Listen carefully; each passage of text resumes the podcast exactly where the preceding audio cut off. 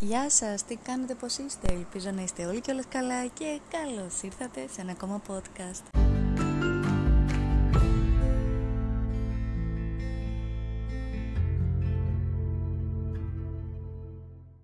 Τι κάνετε, πώς είστε, δεν πέρασε πάρα πολύς καιρός από το τελευταίο podcast, δεν σας έχω συνηθίσει έτσι. Σήμερα είναι τρίτη, δεν ξέρω ποια ώρα θα ακούσετε αυτό το podcast, αλλά είναι τρίτη βράδυ και έχω έρθει με μια καινούρια θεματολογία, Reddit θεματολογία, γιατί έχω κολλήσει αρκετά με το Reddit, μου αρέσει να διαβάζω πολλές ιστορίες και μου αρέσει να τις μοιράζομαι, αλλά επειδή δεν υπάρχει κάποιος άλλος ε, να τις μοιραστώ, να θέλει να με ακούει, πέρα από εσάς που κάνετε κλικ στο συνδέσμο στο Spotify, στο Apple Podcast, στο Anchor, στο Pocket Cast, στο Radio Public και σε όλα αυτά, πέρα από εσάς που κάνετε κλικ τέλος πάντων να ακούσετε αυτό το podcast και να ακούσετε αυτούς τους παραλογισμούς μου σε κάθε podcast, δεν υπάρχει άλλος άνθρωπος στην γη. Οπότε και έτοιμη να ξεκινήσω μια μικρή σειρά με ωραία πραγματάκια και διάφορα και ίσως ενδιαφέροντα, αλλά, αλλά εξετελεστικά οτιδήποτε ε, στο Reddit και να τα μοιράσουμε μαζί σας. Οπότε ξεκινάμε μια νέα θεματολογία. Στο σημερινό λοιπόν Reddit podcast η ερώτηση είναι ποια είναι η πιο creepy ιστορία που έχετε ακούσει ή ζήσει; Δεν θα αναφέρω τα usernames των χρηστών για ευανοήτους λόγους, αλλά θα αναφέρω τις εταιρείες της. Υπνική παράλυση. Μεσημέρι. Κοιμάμαι στο κρεβάτι και ξυπνώ αλλά δεν μπορώ να κουνηθώ. Ανοίγω τα μάτια μου και βλέπω το οικείο περιβάλλον του δωματίου μου. Προσπαθώ να κουνηθώ αλλά μάταια. Προσπαθώ να φωνάξω βοήθεια καθώς αγχώνομαι επειδή δεν μπορώ να κουνηθώ και δεν αναπνέω φυσιολογικά. Δεν βγάζω άχνα. Προσπαθώ ξανά και ξανά, αλλά βοήθεια ακούγεται μόνο στο μυαλό. Αρχίζω να φωνάζω και καθώς φωνάζω ξαφνικά αρχίζω και ακούω κάποια φωνή. Τη δική μου φωνή μαζί με μυριάδες άλλες φωνές που ουλιάζουν όπως και εγώ. Και για κάποιο λόγο είμαι πεπισμένος ότι προέρχονται από τα βάθη της κόλασης. Σταματώ να φωνάζω τρομοκρατημένος, αλλά οι φωνές συνεχίζουν να ακούγονται. Κοιτώ το σιρτάρι που βρίσκεται δίπλα μου σε μια προσπάθεια να συγκεντρώσω την προσοχή μου σε κάτι άλλο από αυτό που βίωνα και τότε νιώθω κάτι σαν να έρχεται κατά πάνω μου, όχι υλικό, σαν μια δύναμη να κατακλείσει το χώρο γύρω μου. Βλέπω το πόμολο του σιρταριού να αρχίζει να κουνιέται και βία σπάει και ξεκολλά από το ξύλο. Κλείνω τα μάτια, έχω ανατριχιάσει και η καρδιά μου χτυπά μανιωδώς. Αρχίζω να ανακτώ τον έλεγχο του σώματός μου. Ανοίγω τα μάτια και κοιτώ το σορτάρι. Το σορτάρι. Το πόμολο δεν ξεκόλλησε ποτέ. Η ανακούφιση απερίγραπτη. Η εμπειρία μοναδική. Ποτέ, ποτέ δεν θα ήθελα να μου συμβεί ε, η υπνική παράλυση νομίζω είναι από τα χειρότερα στον ύπνο γενικά βλέπω περίεργα όνειρα νιώθω αυτό το να πέφτεις δεν έχει τύχει ακόμα η υπνική παράλυση ελπίζω να μην. Λέει ο άλλος από κάτω έκλεισα την πόρτα του δωματίου μου με φόρα μετά από καυγά με τη μάνα μου. Και είχε ένα σχόλιο Hell on earth Α, πραγματικά αυτό με την πόρτα αν κλείνεις την πόρτα ή το αυτοκινήτου με δύναμη ή την πόρτα του σπιτιού που ξεσπάει ένας, ένας πόλεμος ξέρω εγώ δεν το κατάλαβα ποτέ. Δεν έχω δει πόρτα να ξεκολλάει και πόρτα ε, να χαλάει άμα την χτυπήσει δυνατά πραγματικά σας διαβεβαιώ Ιανουάριο του 2020 χάνουμε τον παππού μου Μένουμε Αθήνα όμως έχουμε καταγωγή από Κρήτη οπότε η κηδεία και η ταφή θα γίνονταν φυσικά στο χωριό του παππού μου στο χωριό που λέτε έχουμε δύο σπίτια, το ένα πάνω από το άλλο, όπως συνηθίζονται στα χωριά. Φέρνουν το φέρετρο στο σπίτι και μαζεύονται οι συγγενείς και φίλοι και κλαίνε το νεκρό. Η οικογένειά μου μόλις φτάνει στο χωριό έχει μαζευτεί ήδη ο κόσμο στο κάτω σπίτι όπου θα ερχόταν το φέρετρο και είχαμε ετοιμάσει καρέκλε κλπ. Εγώ κουρασμένος από το ταξίδι και αράκος ψυχολογικά ανεβαίνω στο πάνω σπίτι όπου θα διανεκτερεύαμε για να αφήσω τα πράγματά μου. Ανεβαίνω τις σκάλες, περνάω το σαλόνι και πάω προς το υπνοδωμάτιο να αφήσω τα πράγματα.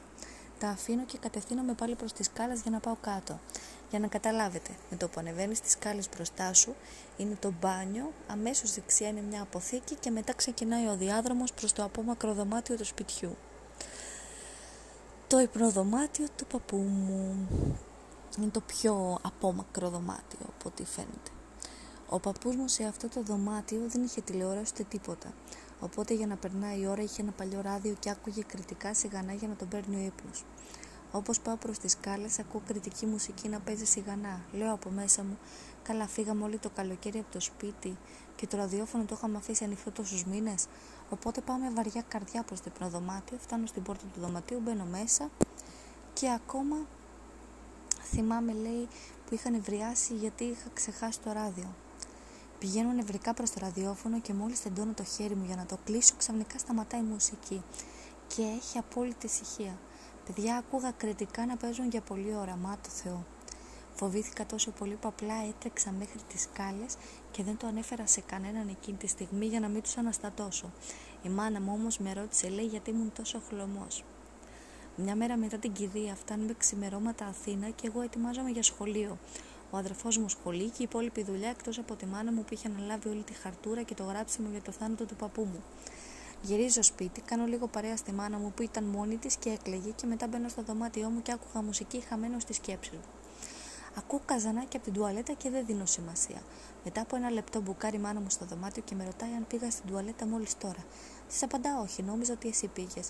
Μου λέει άκουσες το καζανάκι και εσύ. Της λέω ναι. Και εκεί φρικάρουμε και οι δύο.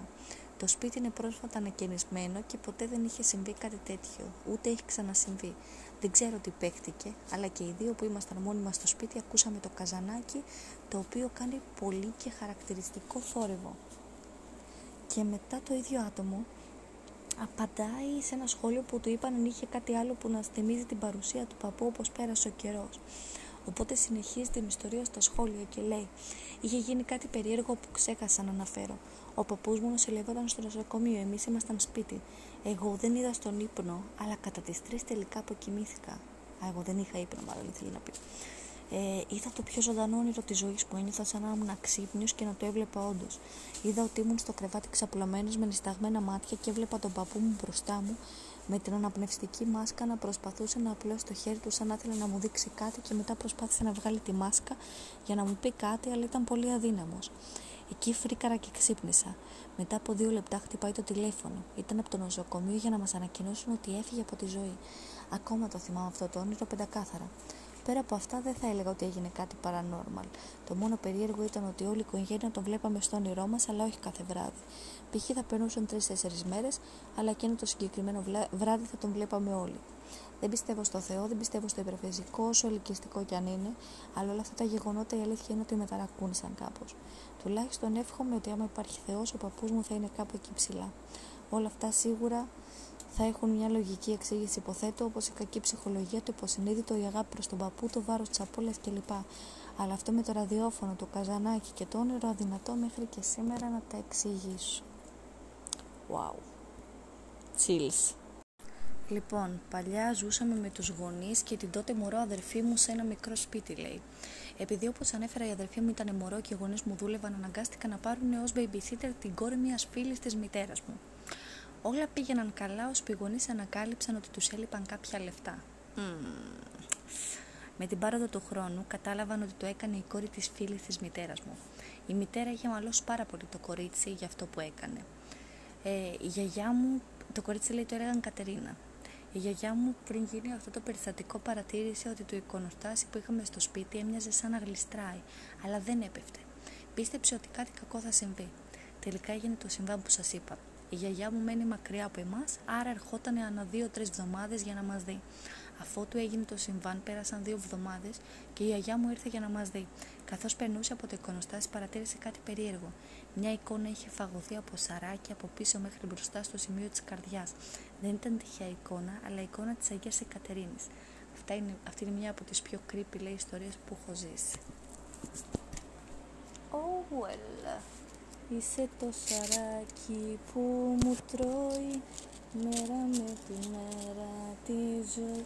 Γενικά αυτά με κοριτσάκια και με γιαγιάδες ε, και με τέτοια πράγματα εμένα με κάνουν να χέζομαι λίγο.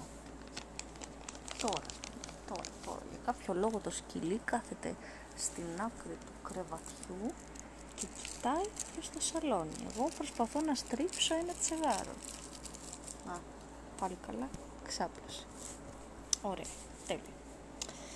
Καλησπέρα, θα ήθελα να μοιραστώ την εμπειρία μου σε περίπτωση που υπάρχει κάποιος που έχει βιώσει κάτι παρόμοιο ή που έχει μια εξήγηση. Πριν από τρία με τέσσερα χρόνια δεν είχα καμιά απολύτως σχέση με τη θρησκεία ή την πνευματικότητα γενικά. Ένα καλοκαιρινό βράδυ, γύρω στις 2-3 το βράδυ, καθόμουν μόνιμος στο μπαλκόνι του σπιτιού μου όταν ξαφνικά είδα μια φιγούρα σαν άντρα, αλλά λευκή και πολύ φωτεινή, χωρίς όμως να εκπέμπει φως, να ανεβαίνει στο δρόμο για το σπίτι μου. Πάγωσα και κοιτούσα έντονα για να καταλάβω τι ακριβώς βλέπω μπροστά μου. Νόμιζα ότι ήταν άνθρωπος, αλλά ήταν τόσο λαμπερό που δεν μπορούσα να καταλάβω τα χαρακτηριστικά του, ρούχα, πρόσωπο κλπ. Αλλά μόνο το ανθρώπινο σχήμα του. Το πιο τρομακτικό απ' όλα ήταν ότι ενώ περπατούσε ξαφνικά σταμάτησε σαν να κατάλαβε ότι το είδα και γύρισε πίσω για να φύγει περπατώντας λίγο πριν στρίψει τη γωνία του δρόμου και το χάσω από τα μάτια μου. Εξαφανίστηκε και εμφανίστηκε το επόμενο δευτερόλεπτο στην άλλη πλευρά του χωραφιού μου κάτω από ένα δέντρο. Το κοιτούσα με το ίδιο σοκ όπως μετά από λίγα δευτερόλεπτα εξαφανίστηκε τελείως. Είμαι απολύτως σίγουρη ότι δεν ήταν άνθρωπος για δύο λόγους. Πρώτον, ήταν τόσο φωτεινό που δεν μπορούσα να δω τίποτα πάνω του εκτός από το ανθρώπινο σχήμα του. Και δεύτερον, ο σκύλος μου που κοιμόταν κάτω από το μπαλκόνι θα το έβλεπε από το πρώτο δευτερόλεπτο που εμφανίστηκε στο δρόμο μπροστά από το σπίτι. Παρακαλώ, αν έχετε παρόμοια εμπειρία εξήγηση, γράψτε μου γιατί μετά από τόσα χρόνια δεν μπορώ να το εξηγήσω και ούτε έχω βρει κάτι παρόμοιο. Ευχαριστώ. Δεν απάντησε ψυχή ζώσα. Oh well. Είδατε, είδατε τι έκανα εδώ. Αυτές, αυτές ήταν οι Reddit ιστορίες, Reddit creepy ιστορίες. Θα έρθουν, θα έρθουν και άλλα Reddit επεισόδια, σαν να θύμισε λίγο τρομακτικές ιστορίες, μόνο που αυτές οι ιστορίες ήταν αληθινές που διαβάσαμε τώρα. Ελπίζω να μην φοβηθήκατε πολύ, ούτε σε αυτό ούτε στο προηγούμενο podcast και να περιμένετε το επόμενο. Μέχρι την επόμενη φορά, φιλάκια.